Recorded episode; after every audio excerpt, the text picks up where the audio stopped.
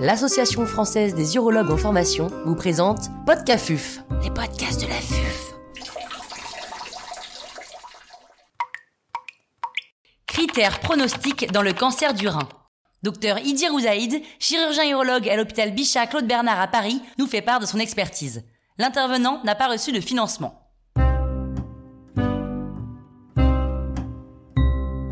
Quel est l'intérêt d'un critère pronostique? Si vous me le permettez, j'aimerais revenir d'abord sur cette notion de critère pronostique. En oncologie, c'est une définition qui est assez précise. Un critère pronostique est un critère, lorsqu'il est présent, va impacter la survie du patient d'une façon ou d'une autre. Soit c'est un facteur de bon pronostic ou un facteur de mauvais pronostic. L'intérêt d'un facteur pronostic est multiple. D'abord l'information. Le patient est en droit de savoir si sa maladie est grave, très grave, pas du tout. Il peut être utile donc pour la surveillance. Cette surveillance peut être intensifiée si le risque de récidive est par exemple très élevé, de manière à détecter la récidive euh, la plus précoce possible. Il peut être également utile dans l'indication d'un traitement adjuvant. Et puis bien sûr, parfois, il peut être également utilisé afin de recruter les patients dans des essais cliniques en fonction de leur groupe à risque. Et enfin, notamment dans le cas du cancer du rein métastatique, nous allons voir que le critère pronostic peut être également un élément décisionnel pour la prise en charge du patient, pour le choix thérapeutique du patient.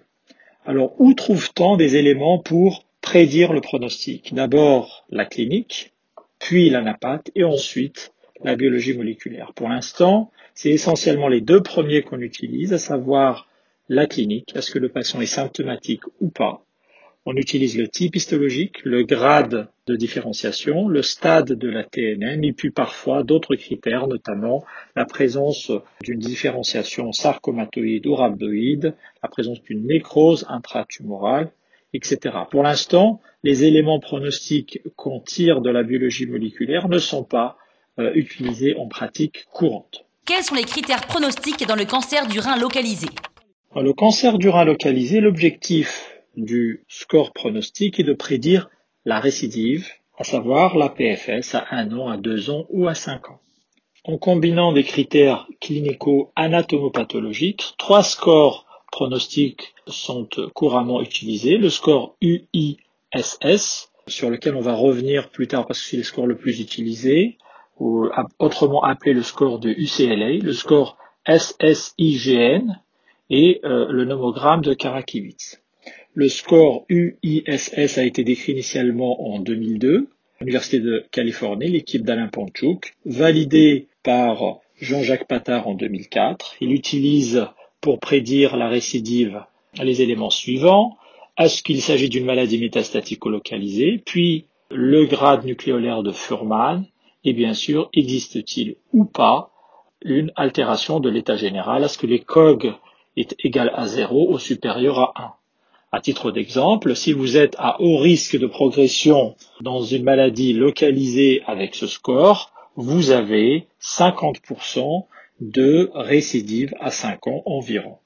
Ce score est celui qui a été utilisé dans la plupart des essais ayant évalué les inhibiteurs de la tyrosine kinase dans le cancer du rein localisé à haut risque qui malheureusement jusqu'à présent n'ont pas montré un bénéfice en termes de survie globale et comme vous le savez, seul l'essai ESTRAC a montré un bénéfice en termes de survie sans progression.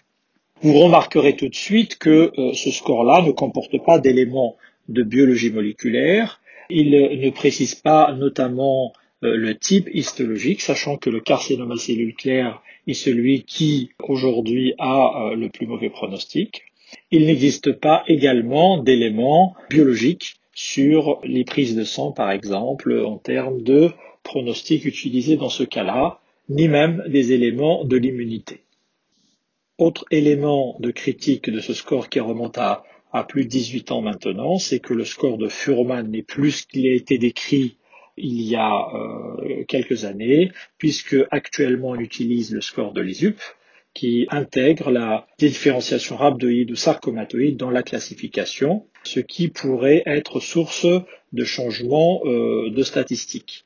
Donc euh, c'est un modèle qui peut-être nécessite aujourd'hui une réévaluation, d'autant plus que euh, les moyens diagnostiques et les éléments qu'on sait sur la maladie localisée et les progrès que nous avons faits en anapath peuvent améliorer la discrimination de ce modèle. Aujourd'hui, ce modèle sert uniquement pour la surveillance des patients avec un schéma intensifié, un schéma moins intensifié en fonction du risque du patient. Quels sont les critères pronostiques dans le cancer du rein métastatique Dans le cancer du rein métastatique, le score de l'AMDC a de loin euh, dépassé et a fait oublier le score de MSKCC, autrement appelé le score de Mozart. Ce score s'appuie sur plusieurs critères à la fois cliniques et biologiques. Le délai entre le diagnostic et le traitement systémique, le performance status, la présence ou non d'une hémoglobine basse, c'est-à-dire une anémie, existe-t-il ou pas une hypercalcémie, est-ce qu'il existe une augmentation des neutrophiles ou est-ce qu'il existe une thrombocytémie?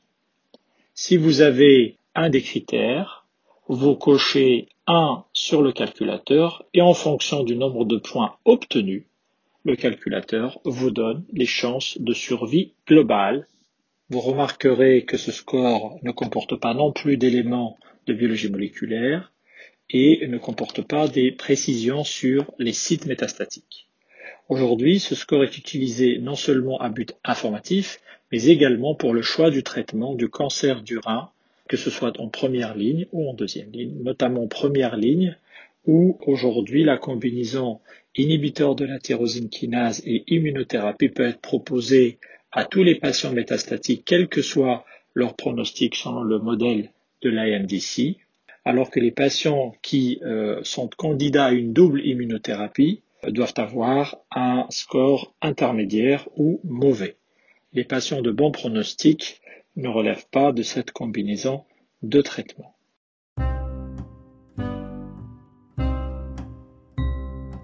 Un grand merci au docteur Idir Ouzaïd pour ses conseils précieux. C'était Podcafuf, les podcasts de la.